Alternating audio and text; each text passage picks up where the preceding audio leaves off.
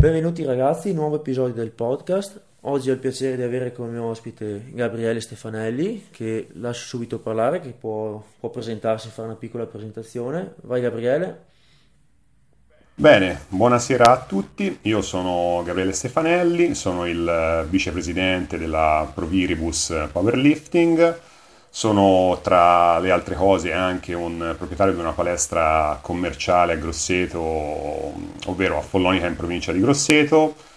Ho un canale YouTube dal nome Iron Elite dove si parla di allenamento contro resistenza e eh, tra le tante cose, visto che non mi piace annoiarmi, ho una laurea in scienze motorie, una scienza della nutrizione umana, una, in, eh, una laurea in scienze politico-sociali e sono recentemente diventato biologo nutrizionista. Oggi comunque parleremo di programmazione nel, nell'ambito del powerlifting, giusto per fare un po' di chiarezza subito dall'inizio. Sì, sai cosa stavo pensando, vista, vista l'occasione, eh, beh intanto complimenti per il tuo percorso accademico, vista l'occasione Grazie, anche Simone, il fatto sei... Sono reciproci perché so che anche tu Sì. sei uno che si dà da fare.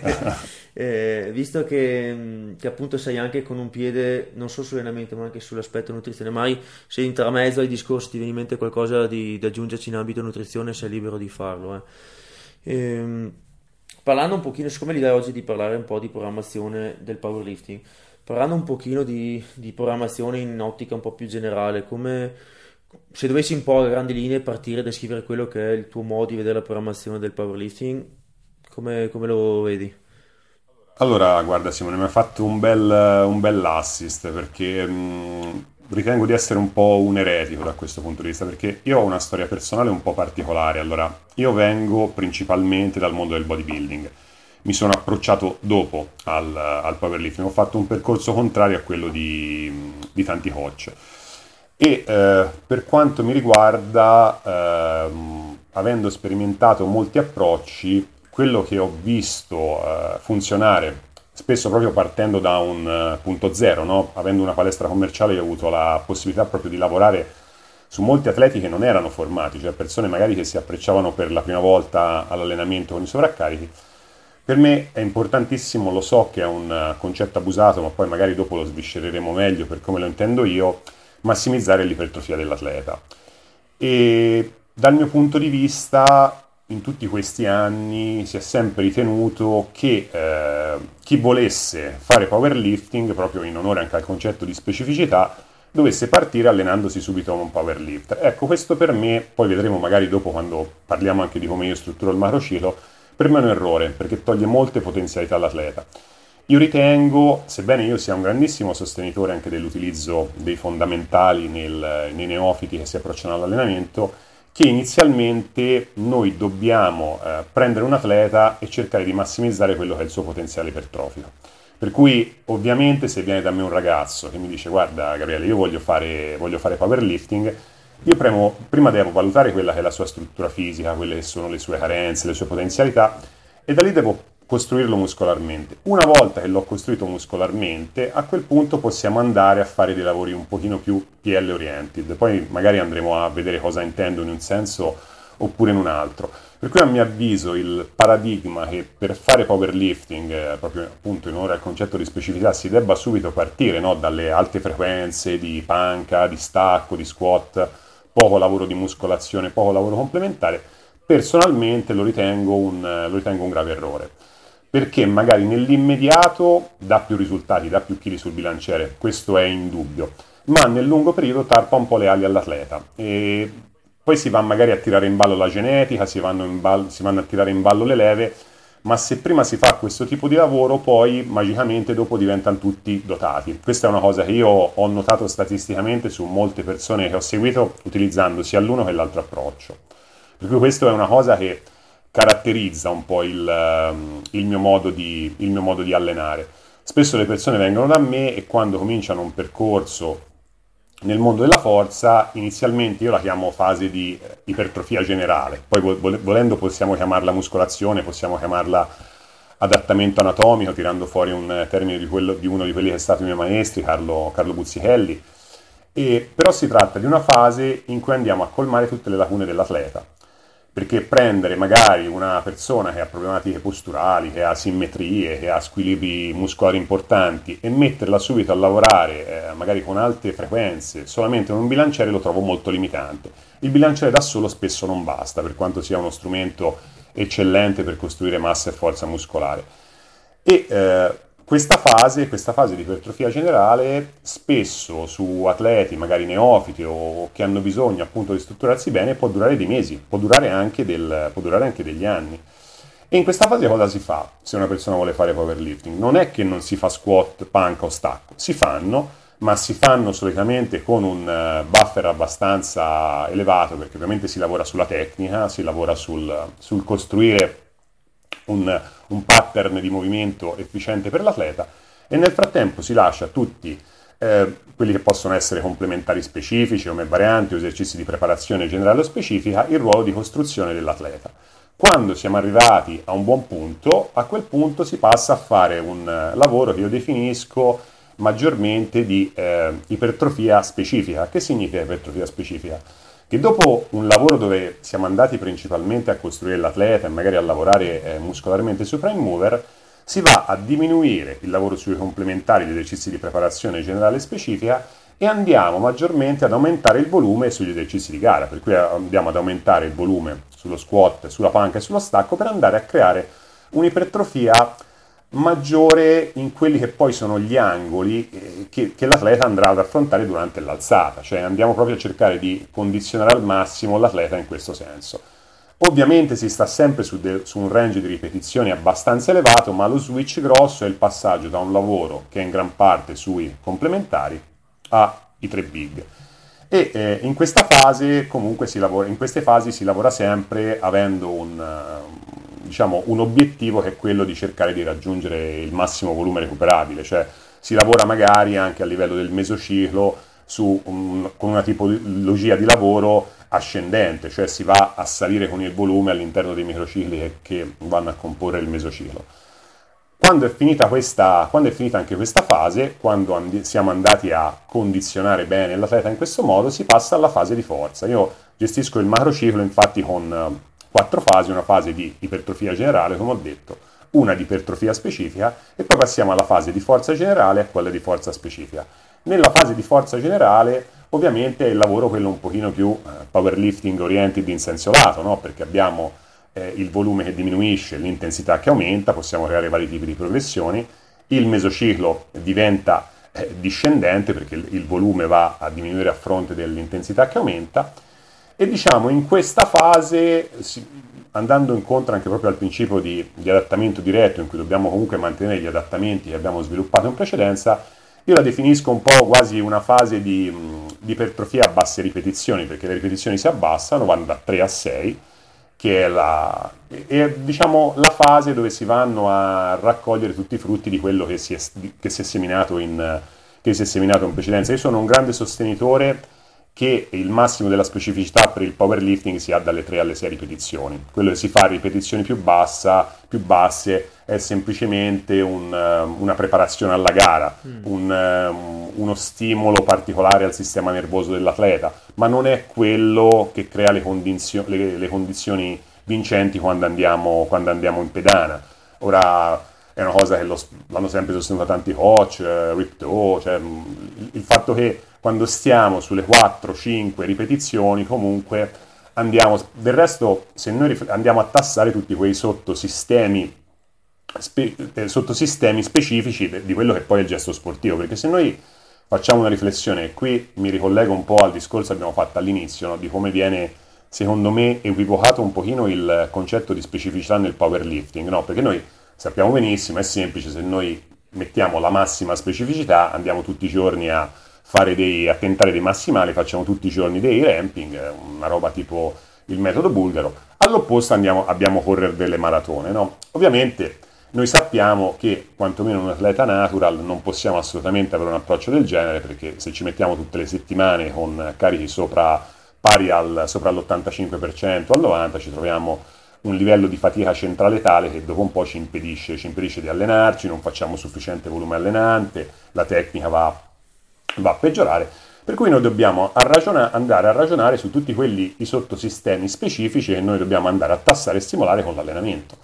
E noi sappiamo che un powerlifter per eccellere, per eccellere nella prestazione ovviamente ha, anzitutto, eh, l'ho detto prima, bisogno di massimizzare i propri livelli di ipertrofia. Questo perché? Perché lo sappiamo, perché la forza è, è proporzionale alla sezione trasversa del muscolo, perché un muscolo maggiormente sviluppato ha un momento torcente sulle, sulle ossa a livello di articolazione migliore. Queste cose le sappiamo tutti.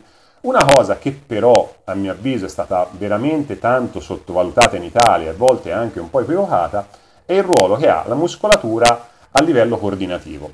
Perché se noi abbiamo bisogno ovviamente di massimizzare l'ipertrofia per far sì che un atleta renda al massimo, abbiamo bisogno anche di far sì che questo migliori tutti quegli aspetti coordinativi e nervosi connessi allo sviluppo di forza. Per cui parliamo di coordinazione intramuscolare, che in realtà è una cosa che si raggiunge in tempi eh, abbastanza rapidi, parliamo di frequenza di scarica, sincronizzazione, eh, reclutamento delle unità motorie, ma parliamo soprattutto di coordinazione intermuscolare, perché la differenza nella prestazione di un powerlifter nel lungo periodo la fa la sommatoria di ipertrofia e di coordinazione intermuscolare, ovvero quella coordinazione che abbiamo fra muscoli agonisti, antagonisti, sinergisti e quant'altro.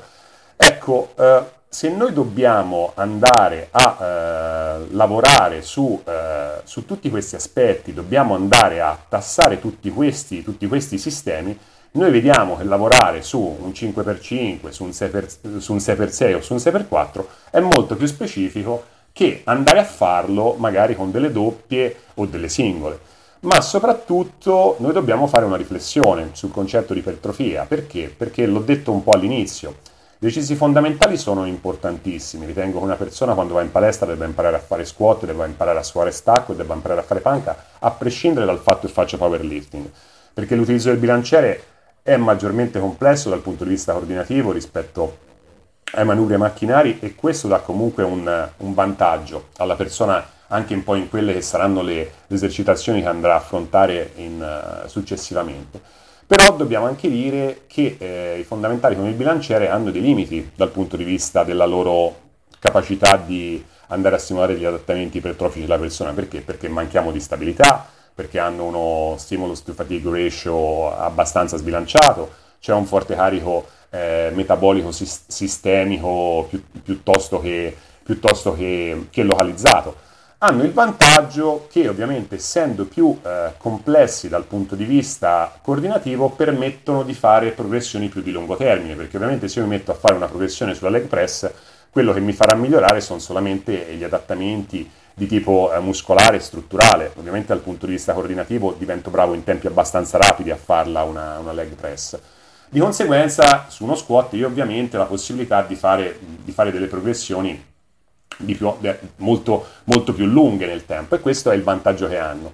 Ma dal punto di vista dell'ipertrofia ci sono tutta un'altra serie di strumenti che sono estremamente validi e che devono essere utilizzati dall'atleta se noi dobbiamo andare a massimizzare, a massimizzare questo parametro. Senza contare poi che un'altra eh, misinterpretazione un po' del, del principio di specificità fatto sì che, un po' anche per quelle che sono state in Italia le, le influenze di tutta la scuola dell'Est no? nel campo del powerlifting, a un certo punto si è pensato, anche per, anche per quello che veniva poi dal, dal, powerlifting attrezzato, che la tecnica, che ripeto, eh, gli adattamenti tipo coordinativo, l'ho detto prima, sono importantissimi, cioè la prestazione nello squat, nello stacco e nella, e nella panca, è basata sì sulla forza intesa come capacità condizionale, ma dobbiamo sempre ricordarci che lo squat, la panca e lo stacco sono abilità motorie sportive, ovvero gesti specifici resi automatici dalla ripetizione del gesto stesso e come tali si basano nella loro massimizzazione in un mix di capacità condizionali e coordinative. Pensiamo a quanto è importante, ad esempio, in uno squat, in uno stacco o una panca la differenziazione cinestesia, cioè ovvero la capacità del nostro sistema nervoso di percepire quelli che sono, quelli che sono gli angoli articolari. Per cui non, non sto dicendo che la tecnica non sia importante, il problema è che a un certo punto in Italia si è pensato che la tecnica fosse alla base di tutto e che addirittura l'ipertrofia e la muscolatura potessero da un certo punto di vista quasi essere un qualcosa di ingombrante. Io ho sentito più volte se aumenti troppo la massa muscolare ti vai a legare, eh, io par- magari anche parlando con altri allenatori, quando aumento i complementari vedo gli atleti che si imballano e peggiorano, in realtà questo secondo me mh, reca in sé, in sé un grosso equivoco di fondo, perché io dico sempre una cosa, non ci deve essere una dicotomia fra allenare i muscoli e allenare i movimenti, noi dobbiamo allenare entrambe le cose. Secondo proprio un concetto che io chiamo di integrazione, che a mio avviso è fondamentale. Perché cosa succede? Faccio un esempio, no? Se tu che mh, ti vedo ogni tanto sui social hai uno squat eh, molto, molto valido, tecnicamente molto, molto efficiente, sicuramente se ti metti magari a fare squat una volta a settimana e fai un sacco di, ti, ucc- inizi ad ucciderti di X squat, eh, leg extension, eh, press e magari metti, non so, 3 cm di circonferenza della gamba, no? proprio per andare a dimostrare che c'è stata una, una marcata ipertrofia. È molto probabile che nel momento in cui torni a fare squat, nell'immediato non avrai nessun tipo di beneficio, perché proprio in base a quel concetto di prima di cui parlavamo della differenziazione cinestesica, quello che avverrà è che il tuo sistema nervoso non riconoscerà gli stessi angoli articolari di prima, potenzialmente sei più forte, ma nella realtà quei cavalli in più che ha messo non riesci a utilizzarli.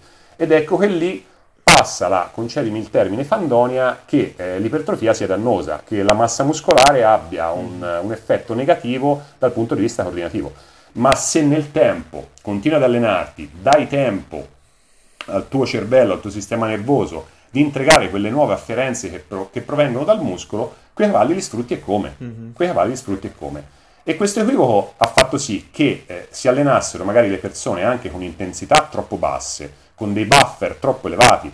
Ormai il concetto di ripetizioni effettive penso lo conosciamo tutti, sebbene sia poco applicabile no, agli esercizi fondamentali.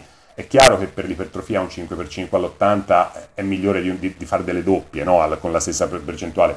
Non credo serva essere degli scienziati con il camice bianco per arrivare a questo. Si è pensato che contasse solamente l'aspetto coordinativo e tecnico e questo ha fatto sì che per un lungo periodo gli atleti che facessero dei becchini in pedana fossero quelli maledettamente portati per questo sport, quelli che magari avevano leve favorevoli, che avevano un certo tipo di, di, strutture, di strutture muscolari, quelli che comunque avevano un sistema nervoso estremamente portato per, per questo sport, perché io nella mia esperienza, mh, avendo anche poi la fortuna di lavorare in una palestra commerciale, vedendo decine se non centinaia di persone, di persone tutti i mesi, mi sono reso conto, senza andare nel, troppo nello specifico, come hanno fatto recentemente qualcuno come Tibadò con i neurotipi, sicuramente conoscerai, che lì secondo me si, mh, si, rischia magari da un concetto giusto di andare a divagare in una maniera un po' troppo pseudoscientifica però noi possiamo fondamentalmente dividere le persone che si allenano in palestra in due grossi tipi.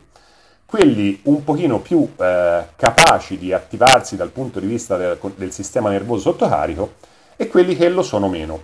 I primi sono quelli che eh, praticamente diventano grossi perché sono forti. Gli altri sono quelli che eh, diventano, diventano forti quando riescono a diventare più grossi. Cioè, per fare un esempio, ci sono delle persone che quando noi diamo loro un eh, bilanciere, un manubrio, vediamo subito che hanno proprio quella sorta di stroke rispetto al bilanciere, cioè riescono a muoverlo naturalmente in maniera esplosiva e dinamica. Sono quelli che quando vanno a fare il lavoro di muscolazione solitamente non lo amano particolarmente perché se gli vai a parlare di connessione mente-muscolo questa cosa proprio li, li scombusa totalmente e sono quelli che quando si mettono a fare PL anche da subito solitamente ottengono più risultati. ok?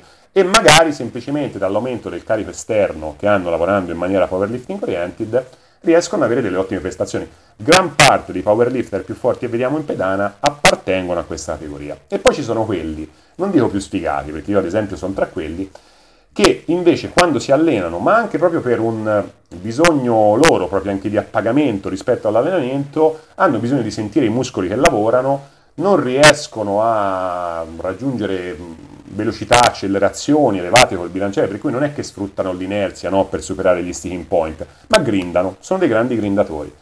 E eh, queste persone hanno, che sono poi spesso la maggioranza di quelli che oggi magari si, si avvicinano al powerlifting, perché gli altri sono una minoranza, sono quelli, sono quelli portati, hanno bisogno di veramente tanto lavoro di muscolazione, perché è il lavoro di muscolazione che gli permette poi di superare quelli che sono i limiti genetici nella capacità di, di generare forza. No?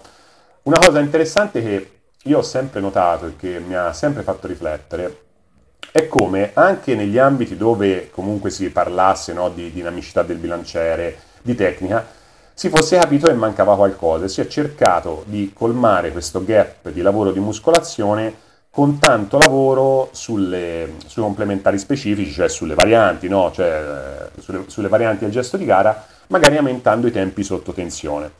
Ecco, io ritengo che su questa cosa anche qui ci sia stato un grosso equivoco di fondo, perché non sto dicendo che questo tipo di approccio non funzioni e non dia risultati sull'atleta, però secondo me lo dà non per il motivo che si pensa, ovvero si pensa che io mi muovo lentamente, per cui non, sfrutto l'inerzia per eh, superare certi punti, certi angoli articolari, certi punti dell'alzata, per cui creo più tensione, creo più ipertrofia. A mio avviso non è questo il motivo per cui questi tipi di, di approcci sebbene con molti limiti possano funzionare. A mio avviso è principalmente il fatto che muovendosi lentamente l'atleta ha la possibilità di percepire meglio determinati angoli articolari e questo provoca un miglioramento di quella coordinazione intermuscolare di cui parlavamo prima. Ma per l'ipertrofia secondo me ci sono altri strumenti che sono più validi.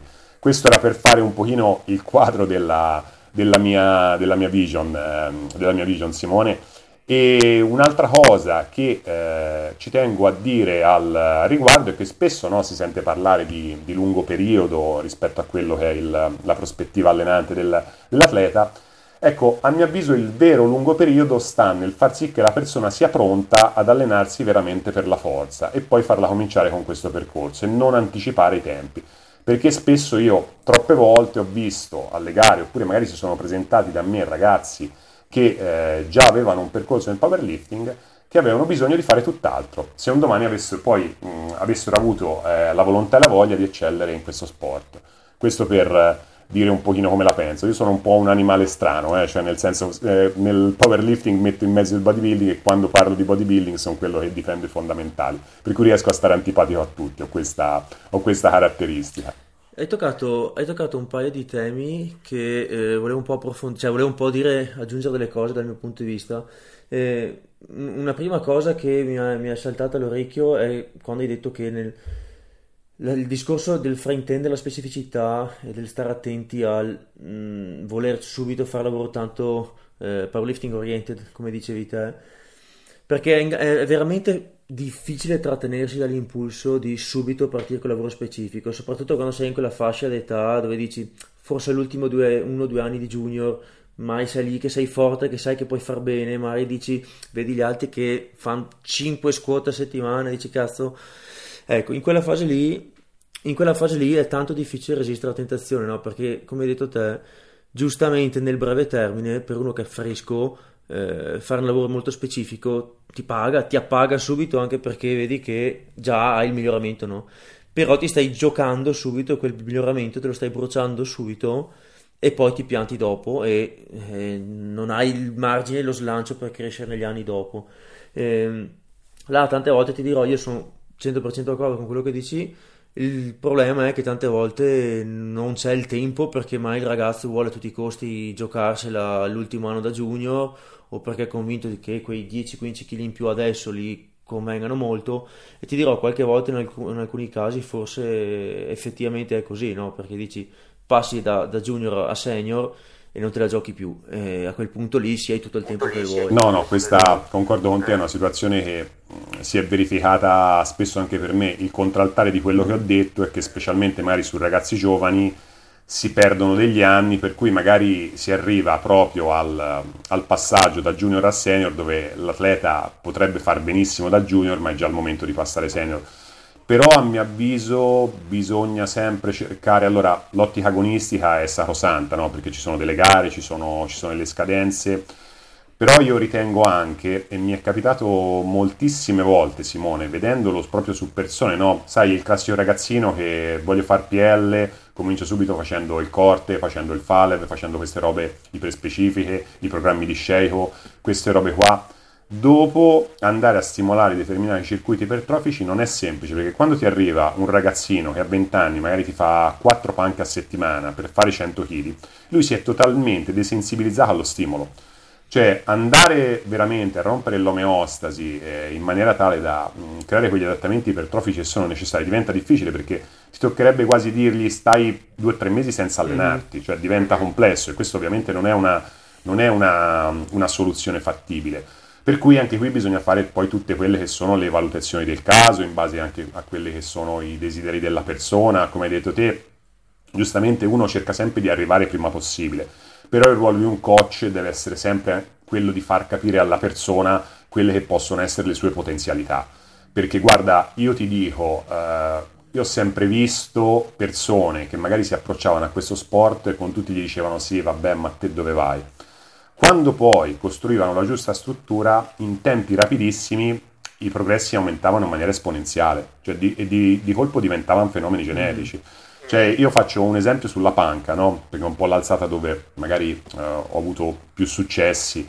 Allora, a me è capitato quasi sempre di lavorare con ragazzi con delle leve svantaggiosissime nella panca, cioè ragazzi che avevano delle leve da stacco. E eh, ovviamente all'inizio arrancavano ma quando poi si costruivano muscolarmente nella maniera che dicevo io, che non è quella che serve a un bodybuilder, badiamo eh, bene, cioè, ho parlato prima proprio del concetto di ipertrofia generale ipertrofia specifica, perché un powerlifter ha bisogno di ipertrofia dove gli serve per massimizzare il suo rendimento nel, nell'alzata. Dopo facevano delle cose dove uno diceva, ma cavolo, ma allora anche sti leveraggi che sembrano sempre essere la chiave di volta per essere dei campioni, per essere forti, dove sono, dove stanno?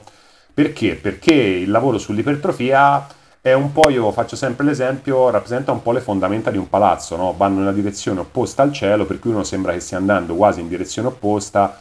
Coach, ma che cavolo sto facendo? Sono qui che mi sto ammazzando di complementari, di lavoro muscolare, gli altri, come hai detto te, fanno 4 o 5 panche, stanno salendo con i carichi più di me, io sono, sono al palo.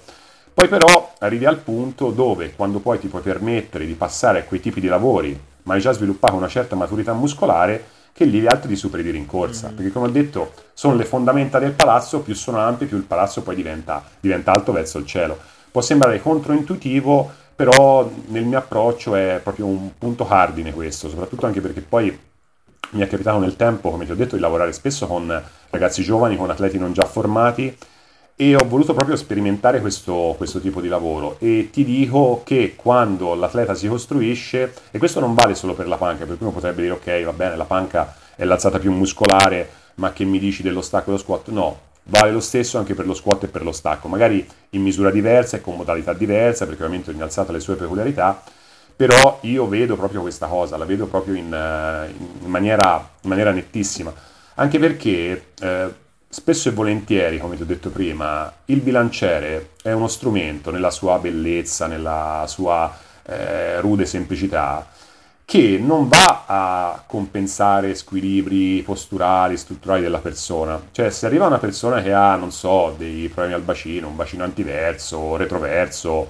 eh, un'anca maggiormente, le, delle, delle, pelvi ruotate in un modo, in o in un altro, cioè ha tutta una serie di, di asimmetrie che un occhio attento vede bene cioè il bilanciere da solo non basta per correggerle assolutamente. E mm, ovviamente ci vuole un approccio multidisciplinare. So che se non mi sbaglio sei anche osteopata Simone, correggimi mm-hmm. se sbaglio, ovviamente ci vuole un approccio multidisciplinare, ma dal punto di vista di un trainer il bilanciere non, è, non può essere l'unico strumento per andare, a, per andare a sistemare la persona e a metterla in una condizione tale da dare il massimo, perché vi sono delle persone che sono naturalmente dotate per questo sport, cioè io conosco persone che la prima volta che sono messe sotto il bilanciere magari facevano 180-200 e lì è chiaro no, che comunque c'è una dotazione naturale per questo, per questo, sport. Questo non significa un lavoro di muscolazione Premier Head, ma lì ovviamente in ottica agonistica uno trova un po' un compromesso, no? cioè deve, deve comunque cercare di prendere due piccioni una fava. Ma su dei ragazzi che si approcciano a questo sport e che come succede spesso oggi, perché i ragazzi di oggi fanno meno movimento, fanno meno sport, ci sono i tablet, ci sono, ci sono, ci, ci sono i cellulari, il lavoro di muscolazione e di costruzione è importantissimo perché farlo dopo non è la stessa cosa. Farlo dopo non è la stessa cosa perché non troviamo più lo stesso terreno fertile, non troviamo più lo stesso terreno fertile di un, uh, di un principiante. Per cui nel mio approccio il concetto di partire da un'ipertrofia generale, passare a un'ipertrofia specifica quando l'atleta è pronto, dove si va proprio a lavorare sul, sull'alzata cercando di, proprio di andare a migliorare la muscolatura per quello che riguarda il lavoro su determinati angoli articolari, la stiffness muscolo-tendinea, sappiamo che la forza è molto connessa anche alla, alla compliance tendinea, questo noi lo, lo sottovalutiamo sempre. E nel frattempo lavorare sempre sul fatto che l'atleta nel suo percorso deve migliorare comunque quella che è la tecnica, la coordinazione intermuscolare, perché alla base ci sono l'ipertrofia e la coordinazione intermuscolare, per me è un caposaldo, per me è una cosa importantissima e il, ehm, il dire questo allenamento è buono, questo allenamento è cattivo sta tutto all'interno di questo, cioè sta nel garantire all'atleta il raggiungimento del suo massimo potenziale ipertrofico, nel frattempo migliorare la sua capacità, la sua efficienza tecnica nell'esercizio di gara. Cosa questa che apparentemente no, potrebbe andare in una direzione opposta, perché nel momento in cui noi ovviamente andiamo a migliorare la tecnica dell'esercizio, noi sappiamo che diventiamo sempre più efficienti, diventiamo sempre più bravi e ovviamente l'esercizio diventa meno tassante no? per, il, per, il sistema, per il nostro sistema neuromuscolare e per questo dobbiamo avere anche tutta una serie di altri strumenti che ci aiutano per bypassare questo tipo di problematica, perché noi sappiamo benissimo che mentre va ad aumentare la, la coordinazione intermuscolare, Ovviamente anche questa è una cosa no, che in Italia è sempre stata concepita un po' al contrario, cioè noi aumentiamo, eh, noi, il ragionamento è sempre stato io divento più bravo no, in, in, un dato esercizio perché vado poi a reclutare più unità motorie, non è assolutamente vero, sono sicuro che lo saprai anche tu e non ti dico nulla di nuovo, che quando noi aumentiamo la coordinazione intermuscolare è proprio una delle cose che ci fa diventare più forti. Noi non reclutiamo più unità motorie, ma semmai ne reclutiamo meno con una maggiore efficienza e con una maggiore economia. Per cui dal punto di vista dell'ipertrofia questo miglioramento della tecnica sì ha un vantaggio perché magari aumentiamo il carico esterno, no? aumentiamo il carico esterno, più peso sul bilanciere, per cui teoricamente creiamo più tensione meccanica, ma in realtà andiamo sempre a reclutare un pochino meno e per fortuna perché è quello che poi ci consente, dato che questo reclutamento ottimale delle unità motorie ci permette di generare più forza.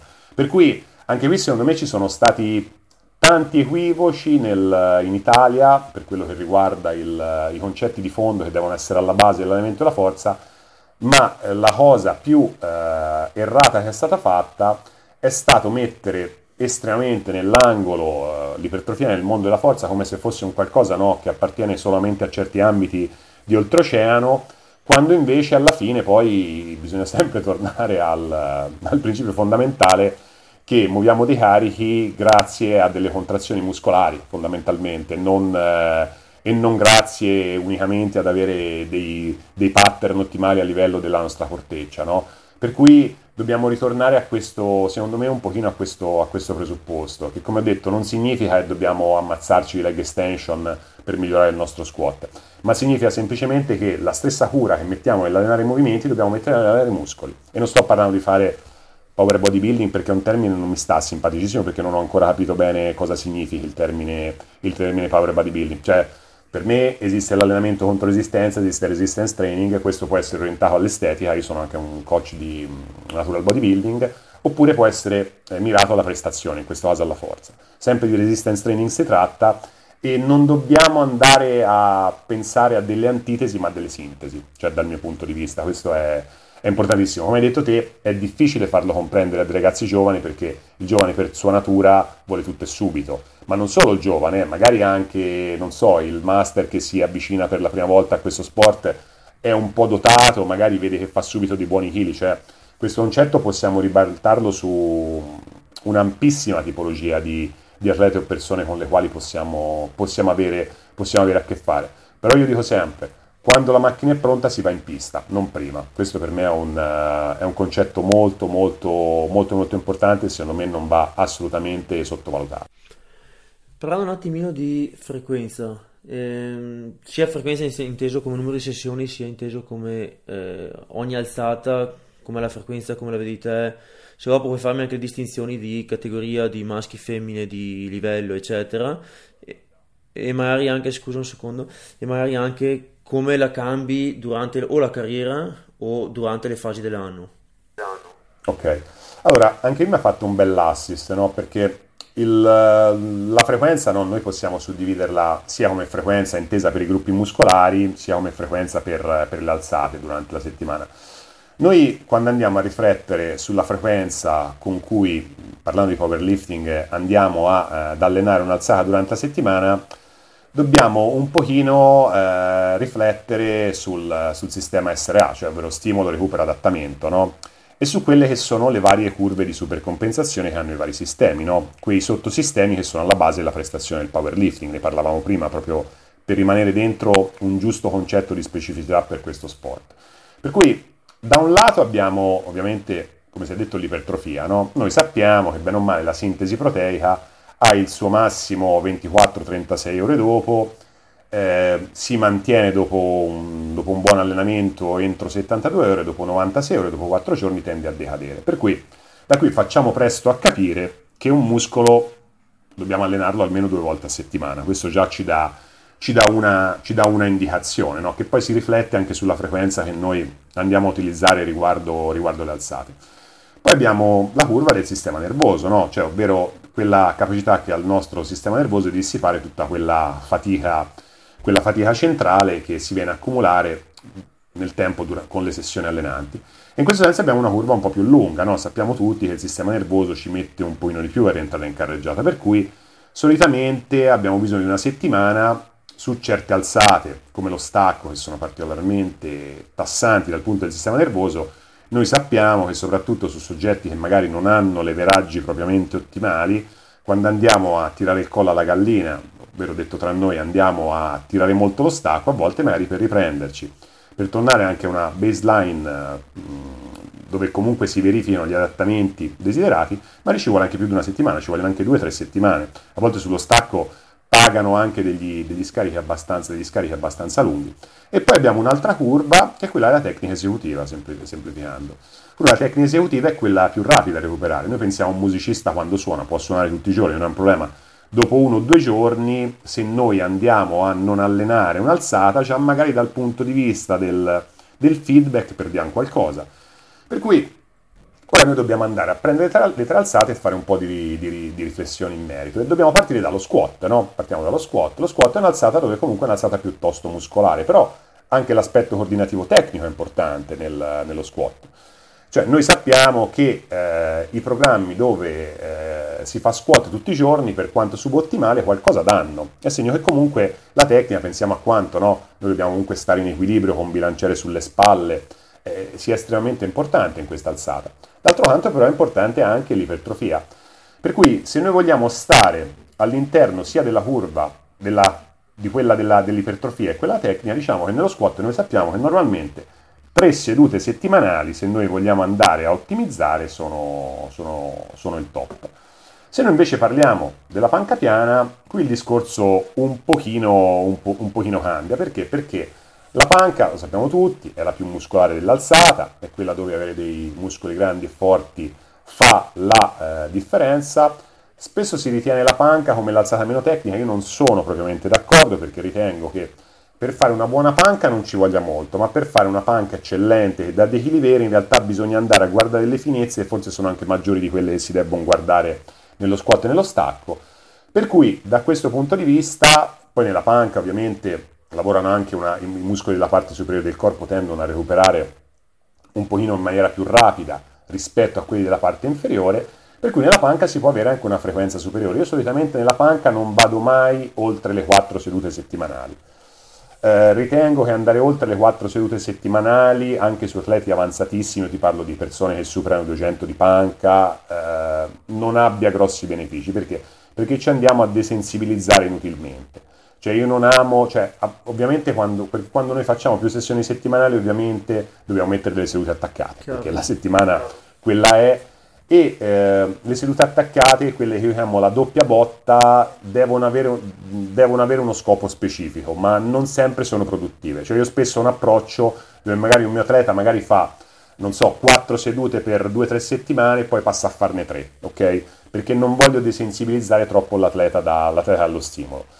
Per quanto riguarda lo stacco, per la mia esperienza, ma c'è chi fa cose diverse con risultati assolutamente gregi, basta pensare al mio collega ed amico Emanuele Caratelli che magari sullo stacco tiene le frequenze più, un po' più elevate, io tendo a consigliare non più di due sessioni settimanali. Perché? Perché lo stacco spesso ha una forte sovrapposizione con lo squat. Mm-hmm. Lo stacco spesso ha, soprattutto il sumo, ha una fortissima sovrapposizione sullo squat e eh, questa cosa qui la ritengo non tanto problematica dal punto di vista prestativo, e lo è anche dal punto di vista prestativo, ma la ritengo un pochino pericolosa dal punto di vista poi di quella che può essere la salute dell'atleta nel, nel, lungo, nel lungo periodo. per cui solitamente due sessioni settimanali di stacco a mio avviso vanno benissimo, anche perché fondamentalmente nello stacco abbiamo una triplice estensione di anche ginocchia e caviglie, che è la stessa cosa che abbiamo anche nello squat, per cui lo squat tende a compensare anche questa, lo squat in una frequenza un pochino più alta tende a compensare anche una frequenza un pochino più bassa nello stacco. Ovviamente parliamo in genere perché come hai detto anche tu ci possono essere delle variazioni in base alla tipologia di atleta che abbiamo davanti perché è chiaro che se noi abbiamo un atleta pesante con delle grandi masse muscolari, probabilmente le frequenze dovranno essere anche minori. Questo è chiaro, perché la sua capacità di rompere l'omostasi organica con gli allenamenti sarà maggiore, per cui ovviamente accumulerà più fatica all'interno delle, all'interno delle sessioni e drenare questa fatica, noi sappiamo che la performance è il risultato del, del, del fitness quando togliamo la fatica, ovviamente ci vorrà più tempo, per cui probabilmente la frequenza sarà ancora più rarefatta.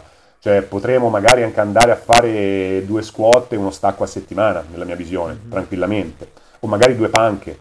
Su, su, atleti molto muscolari e pesanti ci può stare tranquillamente un approccio di questo, di questo genere. Ovviamente dosando anche quello che è il volume e l'intensità delle sedute, cioè creando le sedute pesanti, medie, medie leggere all'interno del microciclo. D'altro canto, se abbiamo a che fare con una ragazzina di 52 kg, il discorso cambia. A quel punto probabilmente possiamo avere anche 4 squat settimanali o 5 panche. Ci sta.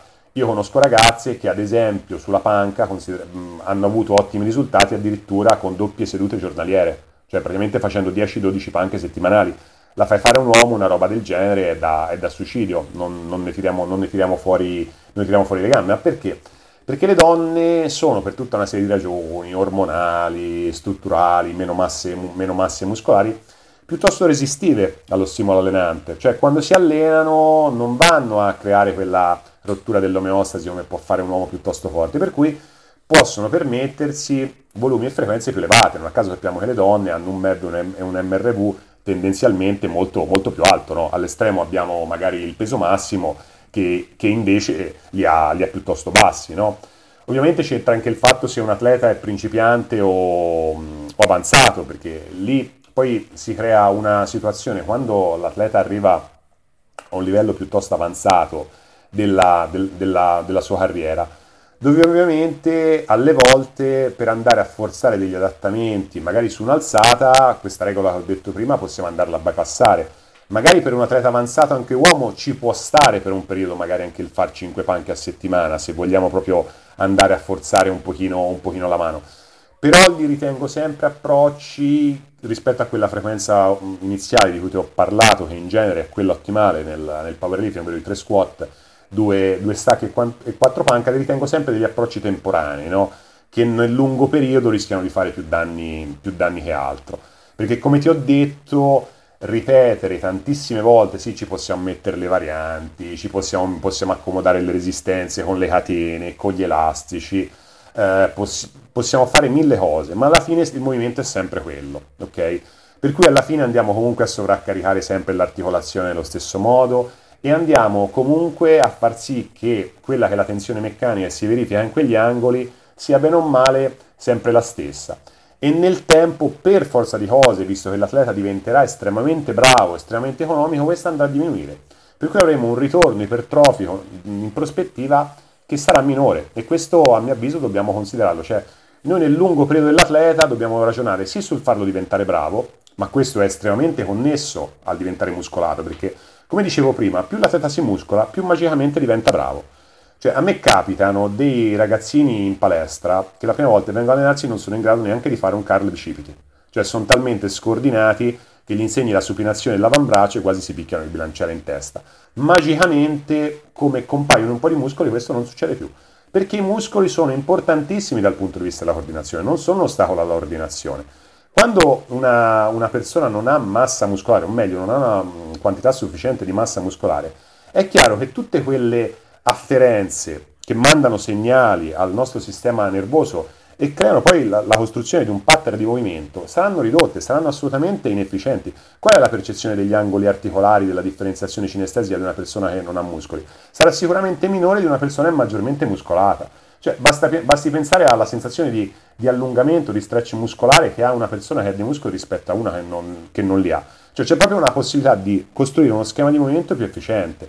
Per cui noi dobbiamo ragionare in primis sul cercare di eh, muscolare la persona più possibile e per più tempo possibile nella maniera giusta, nella maniera sensata e mirata, e mirata per l'alzata. Poi ovviamente se noi gli diamo i giusti input tecnici, vedremo che la tecnica si mette tendenzialmente a posto da sola quando la persona si muscola. Io questo è una cosa che ho sempre constatato e di conseguenza anche la frequenza deve essere basata su questo principio. Cioè non dobbiamo semplicemente pensare aumento la frequenza perché in questo modo faccio diventare la persona più brava perché gli faccio ripetere il gesto più volte. Possiamo farlo in certi periodi se ne, se ne vediamo la necessità, ma dobbiamo vederlo più come un cercare di aggiungere volume di lavoro per cercare comunque di avere più ipertrofia piuttosto che per questo, perché se ragioniamo solamente sull'aumentare la frequenza per massimizzare la tecnica a una determinata alzata, ci andiamo a giocare tantissimi di quelli che possono essere i progressi futuri dell'atleta. Magari nel breve questo ci dà qualcosa, ma nel lungo periodo a mio avviso no. A meno che, ripeto, si tratti di atleti leggeri, eh, donne o, ripeto, situazioni un pochino particolari. Per cui non sono un amante delle grandi frequenze, delle frequenze eh, eccessive. Tanti piccoli stimoli non fanno uno stimolo giusto, ok? Io tendo a ragionare, tendo a ragionare in questo modo, cioè come è sbagliato concentrare tutto il volume di lavoro che so io in un'unica, in un'unica, in un'unica sessione, perché ovviamente è, è estremamente inefficiente, allo stesso modo è sbagliato allenarsi, non so, fare una serie di panca tutti, cioè, tutti i giorni della settimana. Cioè tutta questa, semmato- tutta questa storia sommatoria di piccoli stimoli non rompe l'omeostasi, non mi crea adattamenti, mi rende solamente resistivo allo stimolo, per cui diventa estremamente controproducente dal punto di vista di, di quello che è l'obiettivo del nostro allenamento nel, nell'ambito del powerlifting. Una cosa che, che è legata alla, alla, frequenza e al discorso che dicevi che dopo un po' diventa assuefatto allo stimolo e quindi dicevi mai faccio dei periodi in cui addirittura passo a tre panche eh, io negli ultimi direi almeno 3-4 anni mi, mi sono trovato molto bene come approccio sia su di me sia su altre persone che ho allenato a temporaneamente scegliere di fare delle fasi dell'anno, ovviamente distante dalle gare o distante dai test, in cui volutamente riduci molto la frequenza, volutamente riduci molto il lavoro sulle alzate da gara e al suo posto ci metti dentro tanta muscolatura, tanti altri esercizi complementari, varianti, anche macchine, anche roba più tipica del bodybuilding, ovviamente con un po' di attenzione a quello che eh, sono le necessità di quella persona lì, nel senso che mai vai a cercare di colpire i punti che ha più bisogno. Eh, nel breve termine, questa cosa qua è sempre difficile da accettare per la classica testa da powerlifter che tutti i giorni vorrebbe essere in forma col massimale, che appena, si, che appena inizia a dire cavolo, se dovessi farlo oggi, secondo me farei 5 kg in meno, già vanno in panico. Però se superi questo, questo dramma psicologico momentaneo, eh, poi come dicevi te, ritorni più sensibile al lavoro specifico dove fai magari più volume sulle alzate da gara e rendono di più. Ovviamente c'è il discorso che se tu hai fatto affondi leg press e ex squat e hai fatto solo 3-4 serie di squat una volta a settimana, è chiaro che il giorno dopo ritorni a fare squat, non lo senti proprio subito da Dio. No, non tocchi mai i carichi sopra X% da una vita, è chiaro che ti fa un po' quell'effetto di oh mio dio non mi ricordo come si fa e è lì che viene l'inghippo che dicevi no? l'inghippo in cui tanti dicono ho fatto mu- il complementare ho fatto muscolazione non ha funzionato è, è, è, perché non gli hai dato il tempo di tirarlo fuori l'effetto, cioè dai un attimo il tempo di riprendere le alzate, di fare la transizione e mai il transfer ti arriva due o tre mesi dopo. Verissimo Simone, ma io invito sempre a riflettere su una cosa, no? Allora, una tiritera frequentissima nel mondo del powerlifting è che la persona si infortuna, è costretta proprio a non allenarsi ritorna, ovviamente magari inizialmente a una prestazione inferiore a quella, a quella precedente, poi per miracolo, dopo un po', batte i suoi record. Ringraziamenti al nuovo allenatore, al nuovo coach, al nuovo percorso fatto e a nessuno scatta la domandina del perché questo sia avvenuto. Perché ogni tanto desensibilizzarsi da un dato stimolo per far sì che poi si ritorni ad essere sensibili è importantissimo. Quello che dici te è una cosa estremamente sensata e che io mi batto sempre perché facciano anche i miei, i miei atleti. Cosa questa che purtroppo spesso, come hai detto te, incontra delle grosse resistenze, no? Perché ora ci sono tante gare, le persone vogliono essere sempre in forma, non vogliono lasciare un chilo indietro, ma ogni tanto diminuire la frequenza sui gesti di gara, fare un lavoro completamente diverso, orientato alla muscolazione, quando poi eh, si riprende il bilanciere in mano, dà dei risultati enormi. Perché lo stimolo che noi andremo a dare, sebbene inizialmente sarà più basso, no? perché magari mettiamo anche caso che perdiamo, non so, un 5% sul massimale, un 10% su, sul massimale ipotetico, ma noi lo recuperiamo in tempi brevissimi e lo superiamo questo, e lo superiamo addirittura. Per cui, eh, a mio avviso, noi sottovalutiamo sempre l'importanza, no? parlavamo prima, ho accennato il concetto di periodizzazione, ho citato, ho citato Carlo, no? Il concetto della fase di transizione, no? quella fase che teoricamente dopo abbiamo raggiunto pic- il picco prestativo in un, uh, in un qualunque sport, dopo facciamo altro. Facciamo altro perché? Perché questo, prima cosa, è importante anche per il cervello, è importante per la nostra psiche, cioè il fatto comunque di variare, fare delle cose diverse, cioè, secondo me è utilissimo proprio dal punto di vista mentale, sebbene molti atleti rifiutino questa cosa, no? Perché non si vuole fare un passo indietro, no? Cioè, però spesso magari, faccio un esempio, chi vince una maratona eh, magari per un mese va a nuotare dopo, per quanto possa sembrare estremamente specifico per quello che deve fare. Ma perché? Per il semplice fatto che c'è bisogno anche di ricaricare le pile, di tornare ad aver voglia no? di fare quello, che, fare quello che, che facciamo. E oltre a questo, che è un aspetto molto mentale, c'è proprio un aspetto fisiologico, cioè il fatto che se noi per tutto l'anno siamo lì a fare squat, panca, stacco, squat, panca, stacco, sì, magari con la catena, magari con l'elastico, ma sempre quello, sempre quello facciamo. Dopo un po' è ovvio che per avere piccoli progressi dovremo sempre aumentare i volumi, dovremo sempre più aumentare le frequenze, perché ci siamo desensibilizzati. E questo poi, sai cosa porta Simone? Porta agli infortuni. Esatto. Cioè questa è la ragione per cui ci si fa male. Esatto. Per cui eh, si parla di lungo periodo, ma se poi mi faccio male e inizio ad allenarmi male, inizio ad essere costretto, ora non volermene, ad andare, da, ad andare dall'osteopata, cioè, e, e, questo mi crea, non, non, non, ti voglio togliere il lavoro, però insomma, no, questo crea ovviamente no, delle, del, delle, problematiche proprio dal punto di vista di quella che è la prestazione del, dell'atleta. Oggi tendiamo, ma questo fa parte proprio del, del nostro mondo, della nostra società, no, a volere tutto e subito, per cui io faccio powerlifting, mi do un obiettivo, voglio quei chili, li voglio nel minor tempo possibile. Ecco, questo può essere giusto in un certo senso, perché ovviamente il ruolo di un allenatore deve essere quello di far sì che la persona raggiunga determinati risultati nel minor tempo possibile. Ma io non sono convinto che un approccio come quello di cui hai appena parlato, dove si inseriscono delle fasi di, di transizione, dove si fa altro, dove si fa un lavoro eh, prettamente di, mus- di, di muscolazione, dove si lavora, si diminuisce un po' il volume sulle tre alzate, sia un qualcosa che rallenta nel raggiungimento degli obiettivi. Io sono convinto che in realtà se poi andiamo a vedere si accorciano i tempi, si accorciano i tempi in cui la persona, cui la persona va a raggiungere certi, certi risultati. Si diminuisce il rischio di infortuni e soprattutto si vanno a colmare tutte quelle che spesso sono definite lacune genetiche, strutturali, che in realtà in uno sport come, come il nostro, in uno sport dove, come ho detto, l'aspetto coordinativo è estremamente importante, ma non parliamo di alzate olimpiche, non parliamo di ginnastica artistica, che in uno sport come il nostro deriva semplicemente dalla nostra capacità dei muscoli di contrarsi e generare la massima forza possibile. Cioè da, non, da questa cosa qui non, non, si scappa, capisci? Sebbene poi tutto questo si poggi anche sulle capacità coordinative, quello è. Io non ho, cioè, non ho mai visto eh, una persona, perché a volte no, uno dice, eh, ma guarda gli stacchisti che sono magri, non vedrai mai uno stacchista forte che non ha una muscolatura delle anche sviluppate, potrà avere le braccia lunghe e sottili, va bene, sicuramente lo, lo pagherai un po' in panca, ma non vedrai mai uno che solleva determinati carichi senza avere una muscolatura adeguata. Almeno io nella mia esperienza, Simone, non, non l'ho mai vista. Cioè, nel senso, quelli che erano geneticamente dotati erano quelli a cui madre natura aveva già dato un certo tipo di, di struttura. C'è poco da, c'è poco da farci. E non è detto che anche questi non possano beneficiare molto di un approccio come quello di cui, di cui ti hai detto.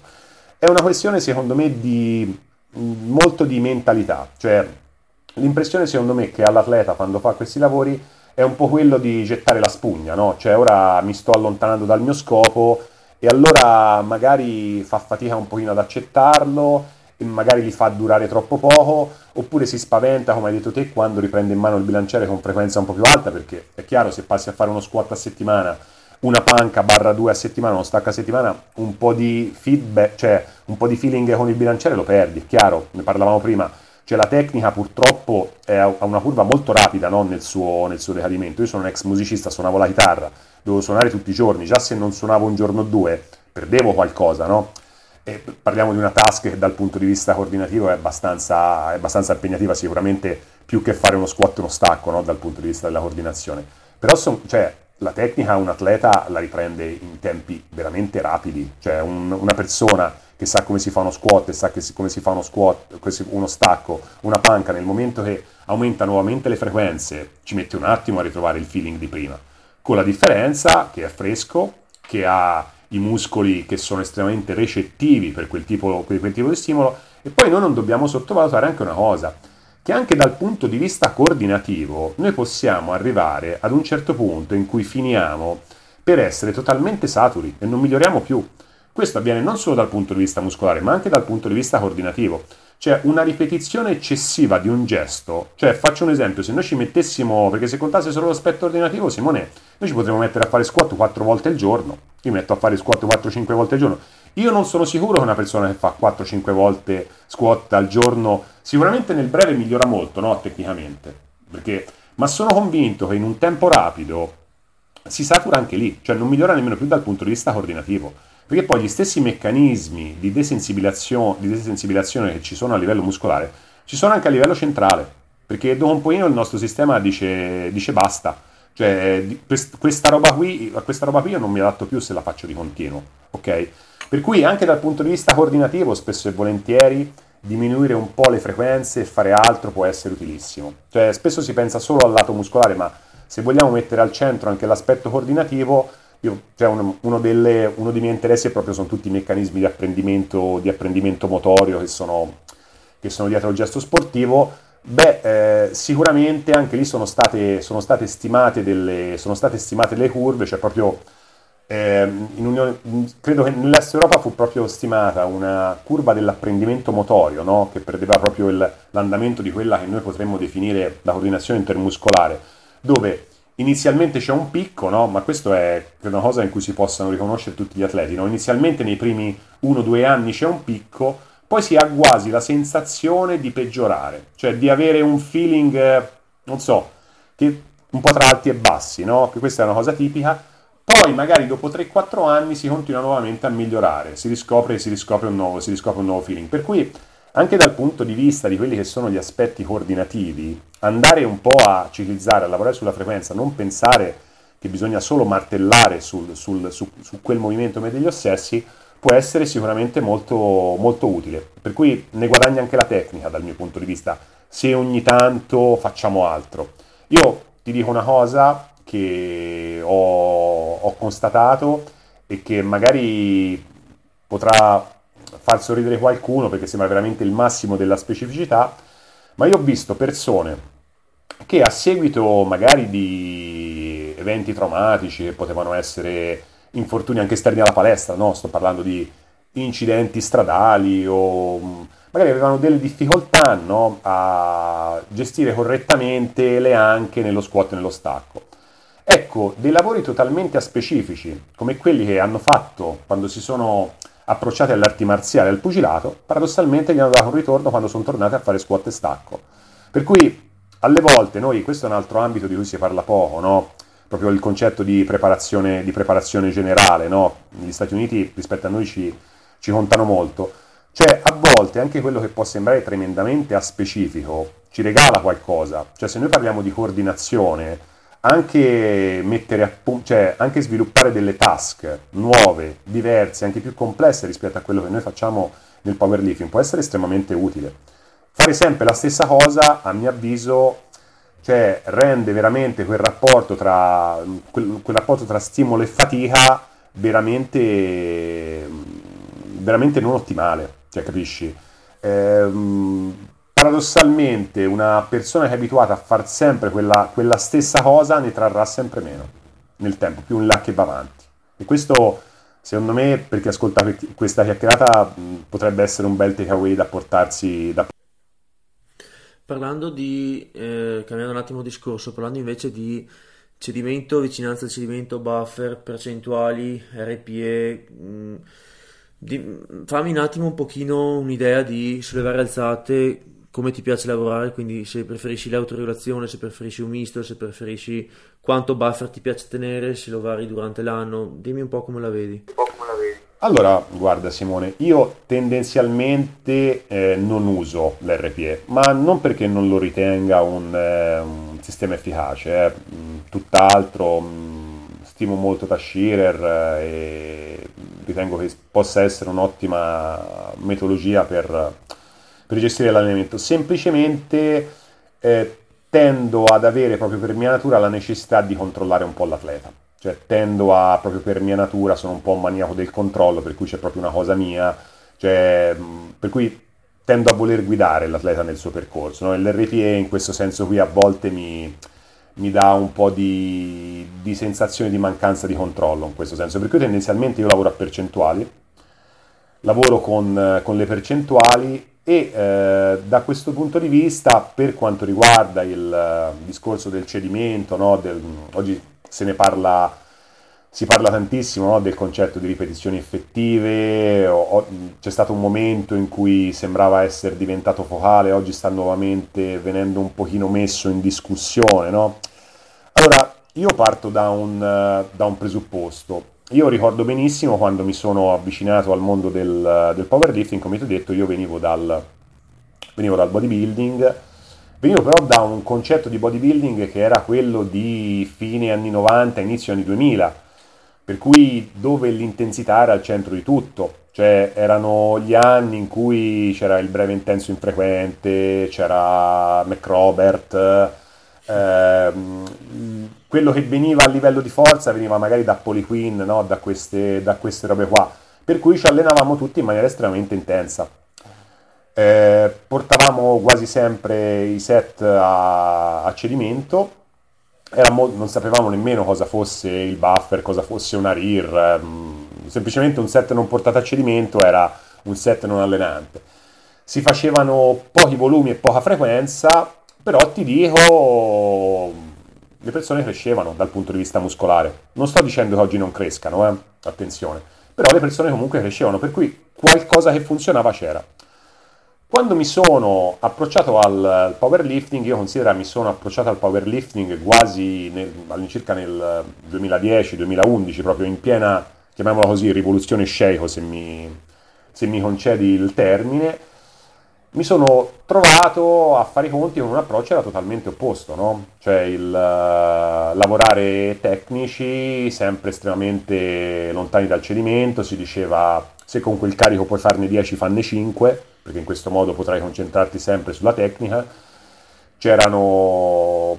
e quello che io percepì subito dall'inizio, perché ovviamente uno le cose le deve sperimentare in primis su se stesso, Simone, io la penso molt, molto in, in questo modo, è che quando provavo ad allenarmi in quel modo l'impressione era molto frustrante per quanto mi riguarda, perché abituato a quei tipi di lavoro molto intenso che comunque ti davano delle sensazioni muscolari di un certo tipo, lavorare in quel modo mi faceva sembrare eh, di, non, eh, di, non, allenarmi e oltretutto quello che vedevo su me stesso era che c'era comunque una notevole fatica nervosa, no? perché ovviamente i volumi erano più, erano più elevati, poi c'era quella fatica no, del concentrarsi tantissimo sulla singola ripetizione che magari prima non c'era no, nel lavoro muscolare, per cui su me stesso un'applicazione paro paro di quell'approccio eh, risultò in, un, una sorta di sovrallenamento senza allenamento, non so, come, non so come spiegarti. Per cui già al tempo a me qualcosa non tornava no? di, quel, di, quel di, di, quel, tipo di, approccio. Però passando ad allenare i ragazzi, ovviamente lo sperimentai, però mi accorsi di due cose importantissime.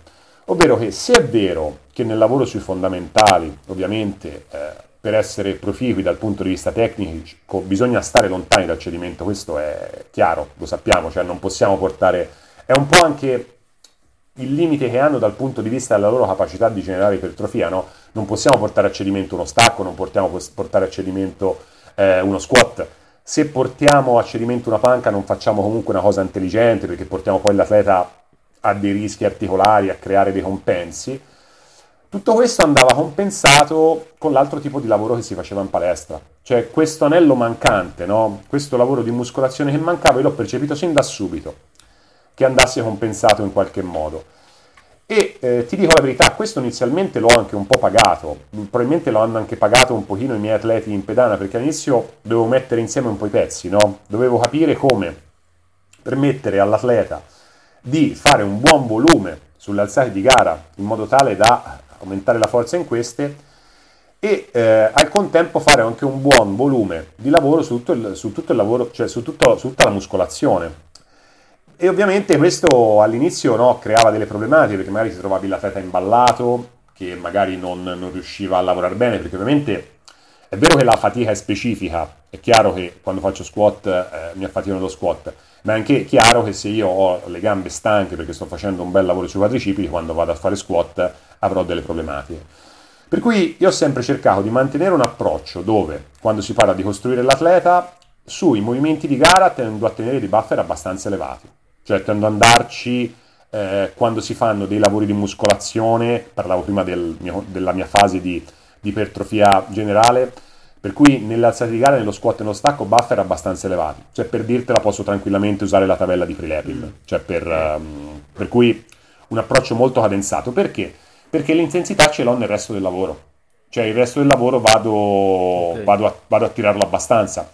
Quando si parla di resto di lavoro e di intensità, io solitamente non consiglio proprio il cedimento. Cioè quando si va a una, mm, ci sia una ripetizione riserva, due ripetizioni riserva, va benissimo. Sappiamo che comunque abbiamo un numero di ripetizioni effettive sufficienti Sappiamo che anche a livello di eh, stimolo to fatigue ratio ci siamo perché non, non, andiamo a cuocerci troppo, perché sennò a quel punto diminu- magari se andiamo sempre a cedimento dobbiamo rarefare anche troppo la frequenza, per cui cercando un buon compromesso fra volume e frequenza vado a lavorare in questo modo. Quando poi la teta mi si è costruito muscolarmente, passiamo a quella che io definisco la fase di eh, ipertrofia eh, specifica, lì aumenta il volume di lavoro, come ho detto, sulle alzate di gara e diminuisce drasticamente quello sui complementari. Cioè il momento dove si fanno, siamo sempre tra 6 e 12 ripetizioni, però magari si fanno i 5x7, i 6x6, sai questi lavori molto, molto voluminosi sulle alzate di gara e lì ovviamente per forza di cose diciamo si alza anche un pochino l'asticella, del, l'asticella dell'intensità. Cioè, se prima, nella fase precedente, andava bene Prilepin, a questo giro io punto a portare l'atleta, magari, che ne so, alla fine del tutto a farmi un 5x5 all'80, un 6x4 all'85, un 6x6 al 75, cioè questi lavori dove quando si arriva nell'ultimo set ci si arriva belli stanchi, magari con eh, anche in uno squat in uno stacco con um, una ripetizione in riserva a malapena, cioè con l'ultimo set che se vogliamo parlare di RPE è quasi un RPE 9, però ci arriviamo alla fine no, di, di questa fase. E ovviamente il lavoro complementare viene tenuto semplicemente per, in quel quantitativo minimo per non perdere gli adattamenti precedenti. Da questa fase, che è quella di ipertrofia generale, si passa proprio al lavoro di forza, no? Si passa, no, scusami, di ipertrofia specifica si passa al lavoro di forza, cioè a quel lavoro che prima ho definito, ho, ho definito come lavoro di forza generale, che lì è un lavoro dove le ripetizioni si abbassano, perché le ripetizioni invece di stare tra 6 e 12 a questo punto solitamente stanno tra 6 e 3, cioè quel lavoro come ti ho detto dove andiamo a raccogliere i frutti di tutta quella muscolazione generale specifica che abbiamo fatto prima e in questo caso paradossalmente siccome lavoriamo un pochino più sugli aspetti nervosi della forza e i carichi si alzano tendo a tenere dei buffer un pochino più elevati. Perché man mano che si aumentano i carichi ovviamente qui andiamo una, se prima lavoravamo no, per darti delle percentuali da un 60, 75, massimo, massimo 80%, qui lavoriamo da un 70, 75 fino a un 85, per cui ovviamente noi sappiamo che, che su certi carichi dobbiamo andarci con un po' di cautela, perché sennò il cuocersi è veramente dietro l'angolo. Per cui tendenzialmente, mh, solitamente un paio di ripetizioni in riserva tendo sempre a farle tenere all'atleta in questa, in, que- in, questa, in questa fase, anche perché io ritengo che il grosso del lavoro sia stato fatto prima. Cioè in questa fase noi semplicemente andiamo a, sì, a creare ipertrofia a basse ripetizioni, ma andiamo a capitalizzare tutto quello che abbiamo fatto prima. E questo vale ancora di più, sembra paradossale, nella fase finale, che sarebbe diciamo la fase di peaking, se uno la volesse chiamare all'inglese, è quella di forza specifica, dove il volume si taglia, l'intensità aumenta, ma non è detto che aumenti l'intensità relativa, cioè aumenta l'intensità intesa come carico, ma non l'intensità relativa in, interna al set, perché quando andiamo a lavorare con carichi dall'85 al 90%, ovviamente intervallati all'interno del, del microciclo anche da carichi, eh, da, da, sessioni magari dove utilizziamo carichi minori e, e intensità minori, Ovviamente lì bisogna starci estremamente cauti, per cui per dire se si utilizza un 90%, difficilmente, non so, faccio fare più di una singola doppia, cioè non è che voglio far tirare il collo all'atleta con dei carichi submassimali, perché non lo ritengo utile dal punto di vista del, della capacità di, di generare forza. In questa fase quello che serve è semplicemente abituarsi alla gara, ai comandi, al, a quello che è il gesto di gara che appunto sarà un'alzata massimale e creare anche quella proprio capacità del, del, sistema nervoso di sviluppare forza massimale, ovvero proprio quella capacità di generare la massima forza all'interno di una contrazione. Per cui in questa fase qui è come se il grosso del lavoro fosse già stato fatto. Eh, questa cosa per me è molto positiva perché toglie anche molta ansia all'atleta, no? cioè il fatto che l'atleta si vada a testare principalmente su carichi medi o medio-alti piuttosto che su carichi alti la trovo una cosa molto positiva perché te sai meglio di me che magari trovarsi a fallire una doppia pesante, una tripla pesante prima di una gara per la psiche di un atleta, non solo dal punto di vista di quello che è il carico proprio sul, sul sistema nervoso, tutte le inibizioni no, che si vanno, che si vanno ehm, a creare sia a, livello, sia a livello corticale che a livello dei motoneuroni, ma proprio a livello del morale dell'atleta questa cosa qui non c'è, per cui se l'atleta arriva alla fase di picco, riesce a gestirla bene, semplicemente si abitua a tenere in spalla o in mano dei carichi più alti, visto che il lavoro di muscolazione l'ha fatto prima, a questo punto noi sviluppiamo la giusta tecnica a carichi alti e facciamo sì che l'atleta, drenando anche fatica, perché ovviamente andiamo a tagliare il volume, va in pedana nella condizione migliore ed è questo quello che noi ci auspichiamo che faccia. Per cui riguardo l'intensità e la distanza al cedimento dipende moltissimo dalle fasi più lavoriamo sull'ipertrofia, più ovviamente dobbiamo avvicinarci al cedimento. Questa possiamo tenerla come, come regola di base. Quando lavoriamo sulla forza, ovviamente, dato che lì contano molto gli aspetti coordinativi e, e nervosi, possiamo e secondo me dobbiamo stare un pochino più tranquilli in questo senso, cioè, dobbiamo lasciare più margine, più margine all'atleta perché a mio avviso lo scopo nel powerlifting, lo scopo delle fasi dove si abbassano le ripetizioni, si utilizzano carichi più alti, è principalmente quello di fare tecnica a carichi alti, per cui è un, veramente un, una preparazione alla gara. E infatti paradossalmente io faccio una cosa che può sembrare molto strana, ma che spesso mi dà molti frutti, ed è quella che magari sotto gara, perché spesso l'errore che si fa nella fase di picking è magari togliere quasi completamente i complementari, togliere quasi completamente il lavoro accessorio, tagliare in maniera drasticissima il volume. Spesso quando si fa questo magari l'atleta fa delle grandi prestazioni a 2-3 settimane dalla gara, poi però arriviamo in gara e succede e l'atleta non si sente bene. Perché? Perché ha perso quegli adattamenti precedenti, quegli adattamenti che erano importanti. Per cui paradossalmente io nella fase di picco, ovviamente non de- nella fase come ho detto di, di forza specifica, paradossalmente rimetto un pochino di lavoro complementare proprio per far sì che eh, la muscolatura che abbiamo sviluppato in precedenza non si vada a perdere. E questa è una cosa che ho notato da molta sicurezza al, da molta sicurezza al Ovviamente quando si fa questo tipo di lavori anche per proprio cercare di dare uno stimolo che va all'interno di un um, dato sistema energetico, anche nel lavoro complementare cerco di farlo stare in questa fase vicino alla gara fra le 5-6 ripetizioni, ovviamente non andiamo a fare serie da 12-15 ripetizioni, se no andiamo ad allenare anche dei sistemi energetici totalmente opposti e non ci serve a nulla. Però un lavoro di quel tipo lì va a compensare molto il taglio di volume, che spesso è eccessivo e che spesso fa sì, come ti ho detto, che magari l'atleta due o tre settimane della gara, boom, poi arriviamo in gara, ci manca, ci manca qualcosa e, e, perdiamo, e perdiamo qualcosa. E, ehm, per cui da questo punto di vista eh, ritengo che, come posso dire, è tutto un, un cercare un equilibrio fra eh, aspetti coordinativi ed aspetti muscolari, è quello il segreto della prestazione. Per quanto riguarda il taper e lo scarico per la gara, come, come tendi a impostarlo? Come ti trovi bene? Ma guarda, allora, dal punto di vista della, della gestione del taper, eh, io ho avuto, devo dire, degli ottimi maestri, sia Carlo Buzzichelli che, che Emanuele Caratelli, che ritengo assolutamente due, due maestri. Questo era un ambito dove all'inizio, eh, vedendo le cose in maniera un pochino troppo muscolocentrica, avevo qualche difficoltà, no? avevo un po' di difficoltà a capire come fosse possibile che tagliando volume, allenandosi meno, stando leggeri, si potesse migliorare la prestazione. Nel tempo l'ho compreso, l'ho compreso con forza, però tendo a fare una distinzione molto netta tra le alzate. Mi spiego meglio. Allora, personalmente nella panca ritengo che una settimana di scarico prima della gara sia più che sufficiente. Mi spiego meglio cosa intendo per scarico, per microciclo di, di scarico. Una settimana dove tagliamo il volume del 40-50% e l'intensità di un 10-20%. Nella panca basta questo.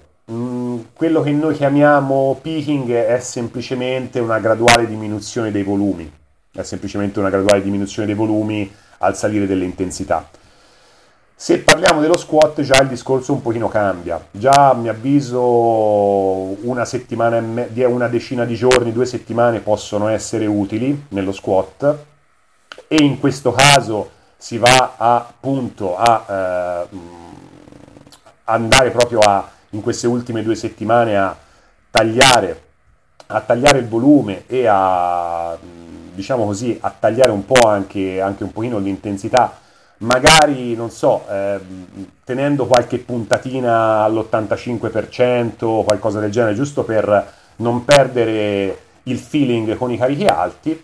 Se parliamo di stacco, qui probabilmente sono necessari dei, dei tempi ancora maggiori. Io ti parlo ovviamente di, come, di atleta standard, no? maschio, 80 kg di peso, poi anche qui ci possono essere delle variabili, ora l'affrontiamo perché a mio avviso nello stacco paga tantissimo l'essere freschi, paga veramente tanto l'essere freschi, tant'è che nello stacco, lo saprai, penso, eh, spesso succede che, guarda, non mi sono allenato due o tre settimane, prendo il bilanciere, proprio lo stacco, faccio un PR.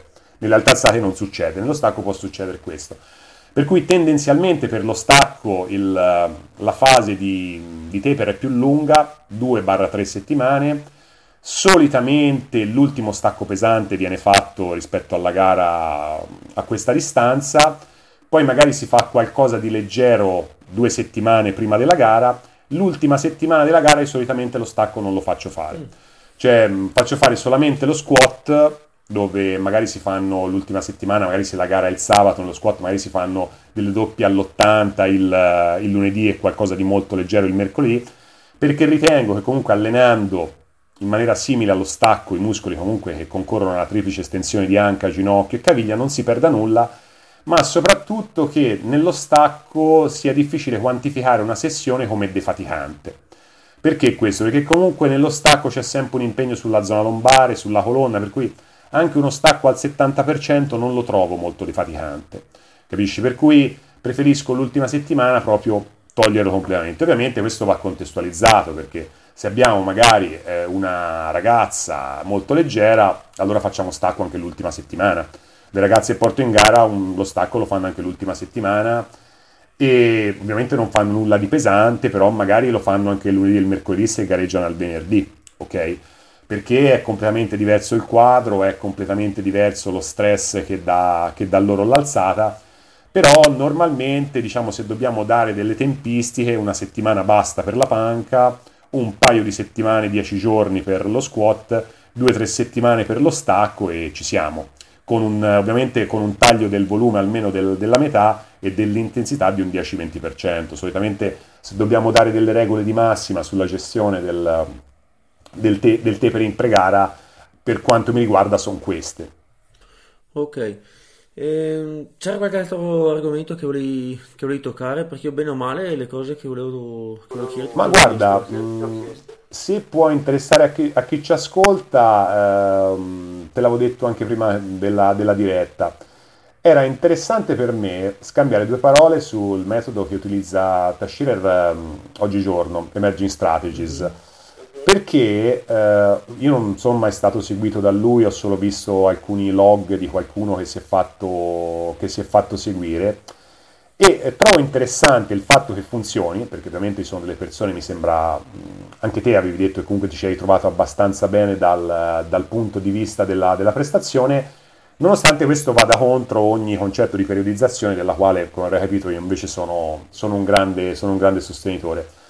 Però poi magari mi dici, mi dici la cosa, così magari ti, ti, introduco la questione che secondo me può essere interessante.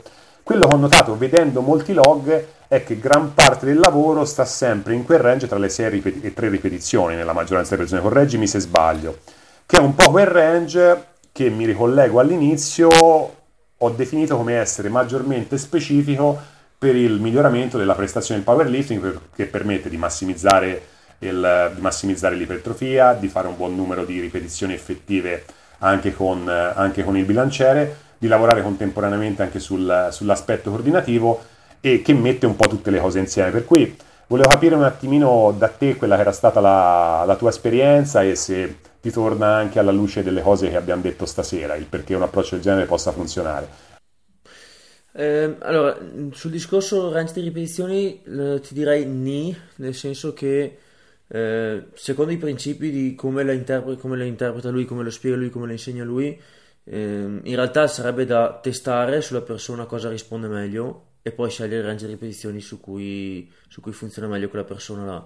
Nel mio, nel mio caso era sì effettivamente anche abbastanza alte ripetizioni e si ripeteva il, il microciclo, si ripeteva la settimana dove magari fino a proprio una settimana prima della gara io sto facendo magari serie da 6, da 7.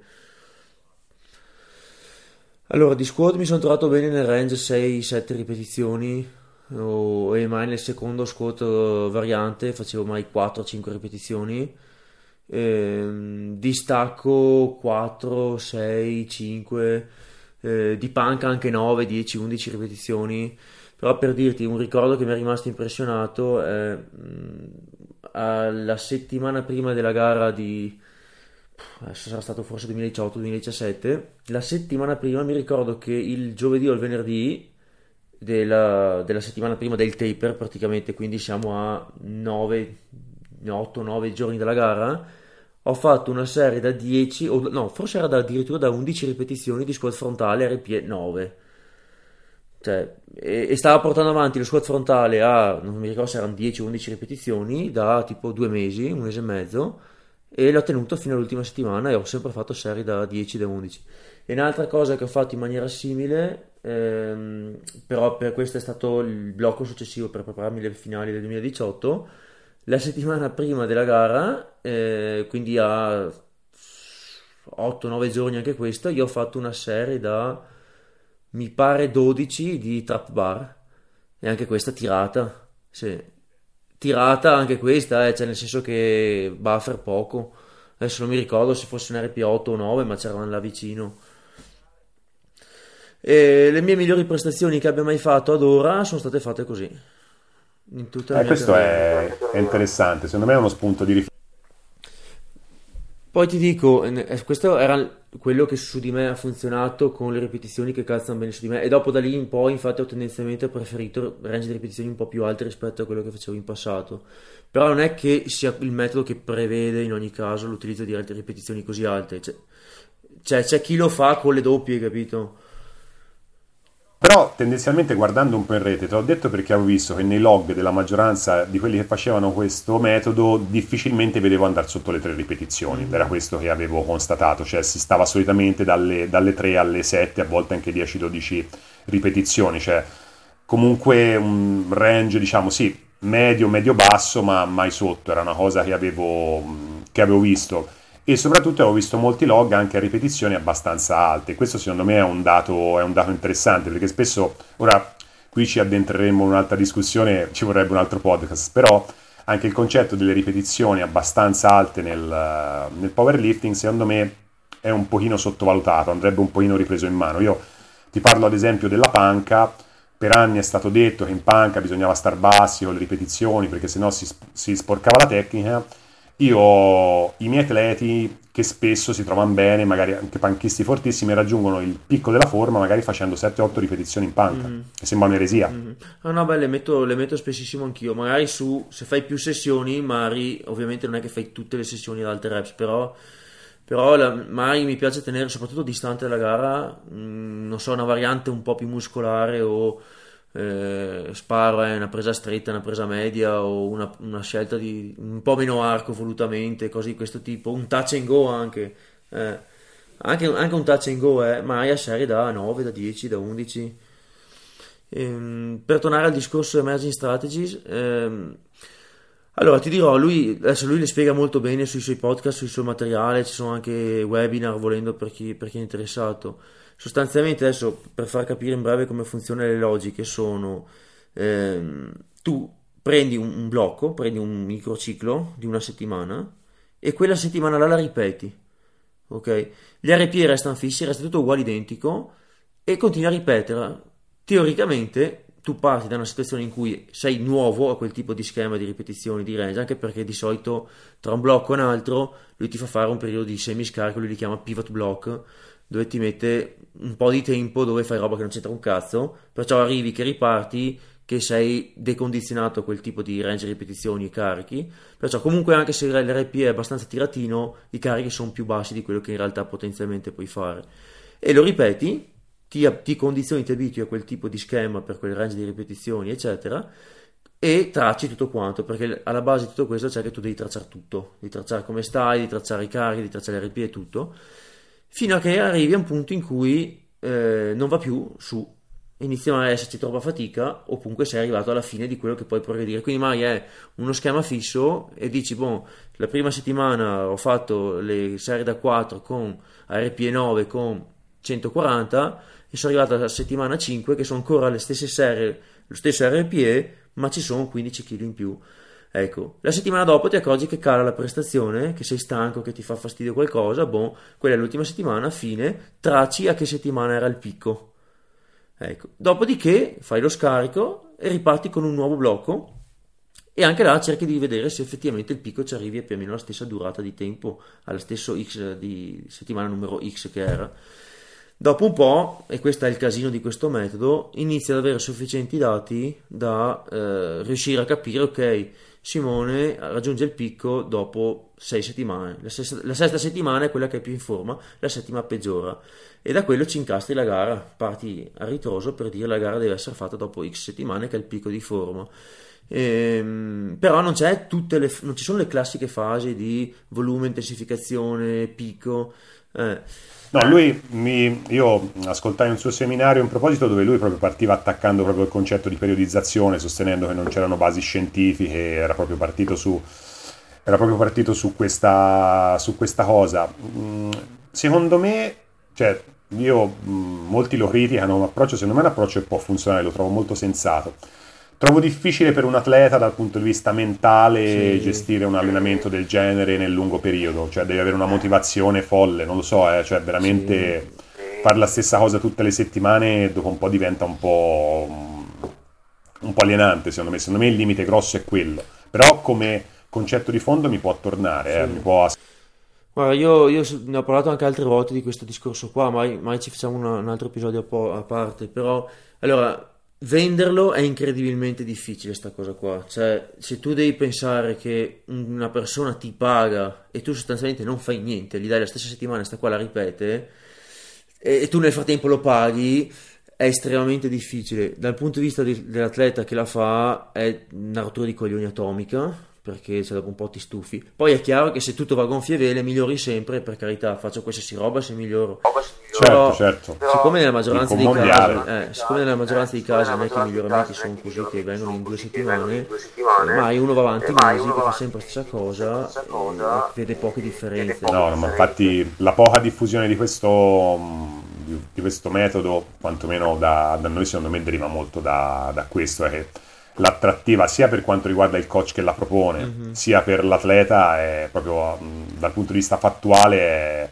è minima però secondo me ha avuto un'intuizione interessante, secondo me delle riflessioni ce le deve far mm. fare, perché comunque... Mm... Un altro grosso problema secondo me è che tutto questo funziona solo se c'è in maniera imprescindibile uno stile di vita costante, che non è neanche necessario che sia super perfetto, ma deve essere stabile, perché tu puoi tracciare tutto e vedere come va e a che settimana raggiungi il picco e avere questa logica di programmazione se la tua vita bene o male è sempre uguale se in mezzo inizi ad averci dei grandi cambi, tipo che una settimana. Ah no, ti lasci la ragazza, eh, fai un trasloco, non dormi la notte, perdi il lavoro, salta tutto. Non, non puoi più fare salta, niente. Invece in programmazioni più tradizionali è più facile gestirlo. Una domanda, Simone, però in base al tracciamento, no? io magari vedo che mi trovo bene con, uh, in base al tracciamento, per la prima volta vado magari, non so, con delle quadruple, no? la, butto, la butto lì. Non è detto però che questa cosa valga sempre in tutta la vita di un atleta. Cioè, mi spiego, in base al tracciamento può succedere che ovviamente magari io inizialmente vedo che, non so, eh, fare delle quadruple RPE mi, mi, ci trovo bene, Dopo un po', come hai detto te, arrivo al punto che non miglioro più, la prestazione peggiora perché ho accumulato fatica, ok, faccio il, il periodo di... O, o, mm, faccio il periodo pivot, dopo riparto con quell'approccio oppure ne provo un altro, cioè mi spiego, eh, ripeto sempre quello, cioè ripeto sempre quell'approccio. Eh, no, lui ha comunque delle impostazioni diverse a seconda della fase del calendario, nel senso che comunque la settimana che ti fa ripetere la scegli in funzione dell'obiettivo del calendario. Cioè ha tra virgolette degli schemi che predilige quindi sia in termini di specificità, di varianti, di alzate, di volumi, eccetera, che sono, ok, questi sono quelli che utilizzo sempre con emerging strategies, ma in preparazione a una gara da qua a due o tre mesi. Oppure quelli, tra virgolette, di off-season.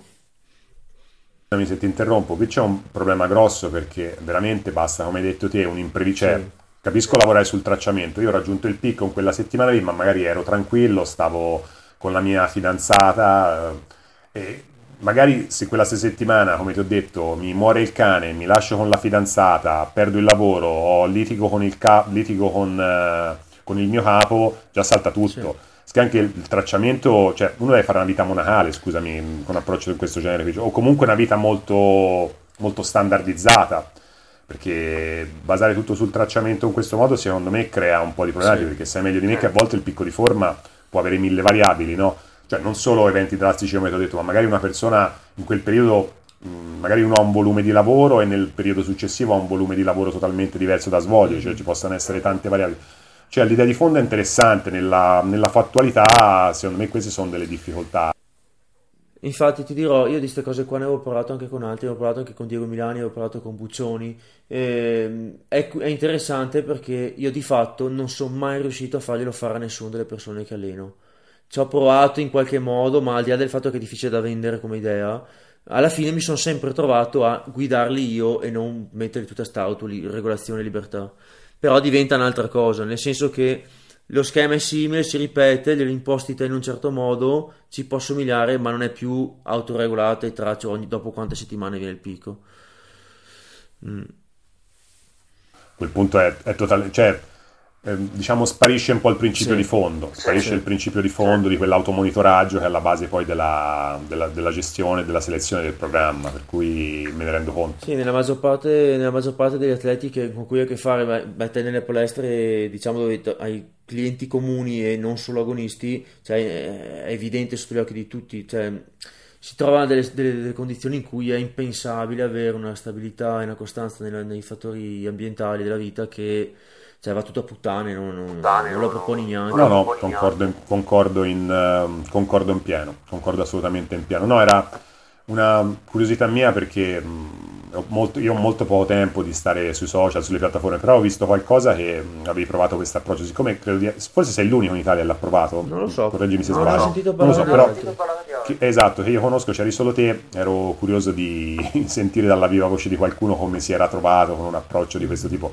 sebbene io stesso sia conscio che è veramente difficilmente proponibile a un atleta un approccio del genere, ma anche a qualcuno che è in palestra direttamente, mm-hmm. eh, cioè se io vado da un ragazzo che allena in palestra direttamente e gli propongo una cosa del genere, a parte è difficile per lui accettarla, ma poi io lo vedo, cioè le variabili nella vita sono, mm-hmm. sono molteplici. Cioè, in una, in una, situazione del genere, quello che andava bene tre settimane fa può non andare bene dopo, mm-hmm. tranquillamente. E... Però, dai, secondo me qualche spunto di riflessione uno ce lo può comunque, ce lo può comunque prendere in generale su quello che è il... Su, che, su quelli che secondo me sono stati, abbiamo parlato prima, un po' i fraintendimenti riguardo l'allenamento della mm. forza che ci sono stati, nel, che ci sono stati negli anni, no?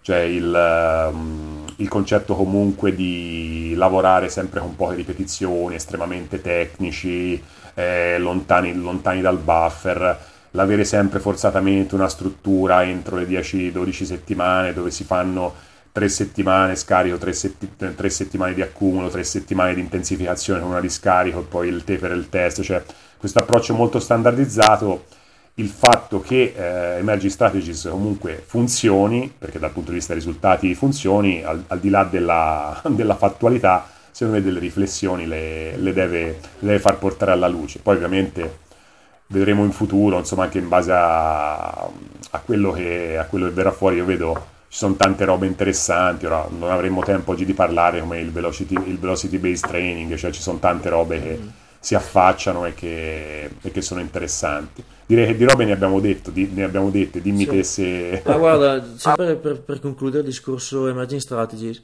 eh, quando me l'avevano proposto, appunto era 2017-2018 che mi sono allenato così, io non gli avrei dato un centesimo, ero la persona più scettica del mondo, ho detto, basta, mi pare una follia sta roba qua, cioè è stato da chiedergli 20 volte, ma sei sicuro, cioè, ma dobbiamo fare così, ma io rifaccio sempre, cioè la settimana prossima è uguale. Non, sì, non, ho detto, basta, roba non potrà mai funzionare. Poi, cioè, immaginate, io arrivavo da programmazione anch'io alla russa, molte queste cose qua, e mi trovavo a fare la settimana prima della gara le serie da 10 di front squat. Eh, eh, e, dico ma che cazzo sto facendo e, e, poi ti dico sarà stata una coincidenza sarà stato quello che vuoi però io ho fatto le mie migliori gare così ad oggi la mia migliore prestazione la mia migliore forma l'ho ottenuta con quel modo là e, e non è che non avessi provato altre cose prima eh. guarda a prescindere dal emerging strategies ti dico che eh, tante volte in maniera anche non voluta e questo è un, una riflessione mi è capitato che degli atleti proprio in periodi a ripetizioni medio-alte mi facessero dei PR, come mm-hmm. dicevo prima, ma non mi è successo solo sulla panca, eh. mi è successo anche su, sembra impossibile, mi è successo anche sullo stacco da terra, mm-hmm. anche lo stacco da terra ad alte ripetizioni ha un, ha un potenziale notevole, anche se spesso viene, viene, un, pochino, viene un pochino sottovalutato. Sicché su questo dobbiamo ritornare secondo me un pochino al, al, discorso iniziale, no? Cioè che se il nostro corpo è in forma, non solo in forma dal punto di vista son fresco perché non ho fatica perché mi sono riposato, ma sono in forma perché tutta una serie di parametri nervosi, eh, strutturali, fisiologici e metabolici sono lì, probabilmente prestazione mal meglio. Ed anche un range di ripetizioni che magari ci fa drizzare un po' i capelli perché diciamo ma cosa cavolo sto facendo, perché anch'io se mi dici di fare 10 ripetizioni prima di una gara, mi metto un po' le mani nei pochi capelli rimasti, eh, probabilmente possono servire, capito? Per cui questa cosa qui è sicuramente interessante. Ti dirò una, una cosa, giusto perché siamo in tema di cose strane che uno drizza i capelli, eh, a parte che vorrei drizzare anch'io i capelli che non ho. Eh, l'altro giorno ho fatto il podcast con Angelo Fortino, il ragazzo americano eh, abbastanza forte e famoso, eh, questo per capirci il livello per chi ascolta è da top 3, top 2 se va bene o top 4 se va male a livello nazionale negli Stati Uniti, nella meno, meno 83 e parliamo di, parliamo di uno che fa 3,50, 3,60 di stacco, e 2,90, 300 di squat, cioè uno, uno forte. E lui sostanzialmente mi diceva che fa stacco anche a serie da 10 e che ha provato a toglierle, o ci ha parlato un po' di tutto il suo storico di allenamento e alla fine si è ritrovato a rendersi conto che su di lui risponde bene con serie anche da 8-10 ripetizioni di stacco e le tiene bene o male sempre, perché quando le tolte andava peggio, quando le messe andava meglio. Eh, che è una cosa estremamente strana per noi, cioè, io sono rimasto un po' così perché non ho mai sentito nessuno, soprattutto con i livelli di chili, che faccia, che faccia serie da 10 di stacco. Stacca sumo o regular Stacca ragazzo? sumo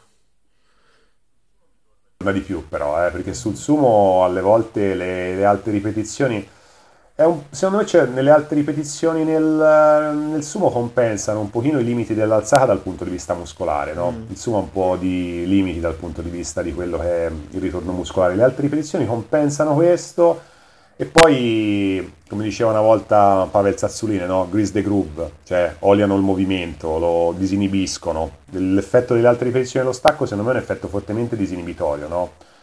Cioè lo stacco è un'alzata dove veramente i fattori mentali hanno un ruolo importantissimo, no? Perché comunque quando noi dobbiamo andare a sollevare un oggetto pesante da terra c'è la paura ancestrale di farsi male, di non farcela, no? ci focalizziamo sulle cose sbagliate. Ovviamente se lavoriamo ad alte ripetizioni lavoriamo con dei carichi un pochino più moderati, no? il fatto comunque di avere sempre questo carico che sale, questo carico che noi vinciamo, no? che diventa un tutt'uno col nostro corpo, secondo me alla fine crea proprio un effetto di facilitazione. Questo è... Anche qui mi ha dato un assist perfetto per questa cosa. Anche io sono un sostenitore dello stacco ad alte ripetizioni, anche se come dici te è molto raro vederlo in gente, in gente forte. Mm-hmm. Nel regular un po' meno, perché il regular è Chiaro. parecchio più tassante, ad alte ripetizioni, ni, insomma. Però ti dico, nel sumo l'ho visto anch'io sia su uomini e su donne magari non eccessivamente pesanti, io l'ho visto bene su qualche meno 74 e su qualche meno 63 donna, può dare qualcosa, perché è come se sbloccasse, no? È come se la persona non avesse, non avesse più, più, paura di quello che sta facendo, non avesse più paura di fallire, non avesse più paura di, di sbagliare qualcosa, no? Spesso le persone lo stacco o pensano troppo poco o pensano troppo, no? Cioè c'è questo, c'è questo mix, no? C'è quello che prima dello stacco va in modalità psycho, non, non pensa a niente, cerca di muoverlo alla John Hack e il bilanciere gli rimane lì, no? E c'è quello che invece quando arriva lì fa le equazioni di trigonometria per, son, e, e, il bilanciere rimane lì. Ecco, secondo me mh, lo stacco ad alte ripetizioni ti fa entrare proprio nel giusto mood mentale con l'alzata, oltre ad avere un ritorno muscolare importante. Però anche lì, ripeto, tutto molto soggettivo, mm-hmm. però non sottovalutiamo il potere delle alte ripetizioni, dai, può essere un bel messaggio per, per chi ci ascolta oggi. Ok, perfetto. E, ma io direi che ci siamo, abbiamo fatto un'ora e 40 più o meno di, di chiacchierata.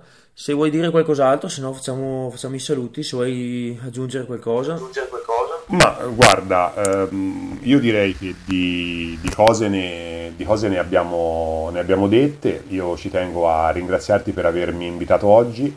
Eh, chi mi conosce sa che per me parlare di queste robe qua è una cosa estremamente piacevole.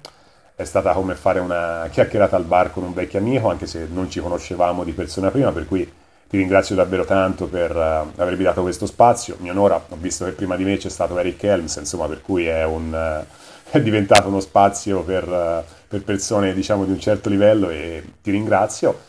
Credo che di punti ne abbiamo toccati tanti. Una cosa che ci tengo a mm, dire a coloro che ci ascoltano è quella, perché magari molte persone allenano, si allenano, è di cercare di mettere sempre del proprio in quello che fanno. Questo secondo me è un messaggio importante. Cioè, oggi noi siamo bombardati da una quantità di messaggi, fai così, fai cosà, fai su, fai giù. Sì, ok, ascoltateli tutti, cioè sappiate che esistono dei parametri ovviamente logici perché nessuno migliora nel powerlifting correndo le maratone, ma sperimentate su voi stessi, sui vostri atleti, non abbiate paura e costruitevi la vostra, la vostra strada. Secondo me un, un, coach vincente fa questo alla resa dei conti. Ci tenevo a lanciare questo. Ok, hai, hai qualche contatto, qualche cosa che non so se qualcuno vuole cercarti, chiederti Ma guarda, se qualcuno vuole cercarmi, allora io ho una pagina Instagram, Gab, Gab Stefanelli, sono anche su, sono anche su Facebook di persona mi, mi, trovate a Follonica in provincia di Grosseto alla palestra Iron Club per chi vuole passare per salutarmi, per fare due parole, per fare un coaching, quello che, quello che vogliono. Altrimenti c'è il canale YouTube Iron Elite, possono provare a contattarmi anche, anche lì, sebbene non si parli di powerlifting ma si parli proprio di resistance training più a 360 gradi. Per cui niente ragazzi, spero che la chiacchierata sia stata piacevole, che vi abbiate trovato, trovato spunti interessanti e ancora grazie a Simone per avermi invitato oggi. Perfetto, grazie del tuo tempo, grazie, ci vediamo. Ciao.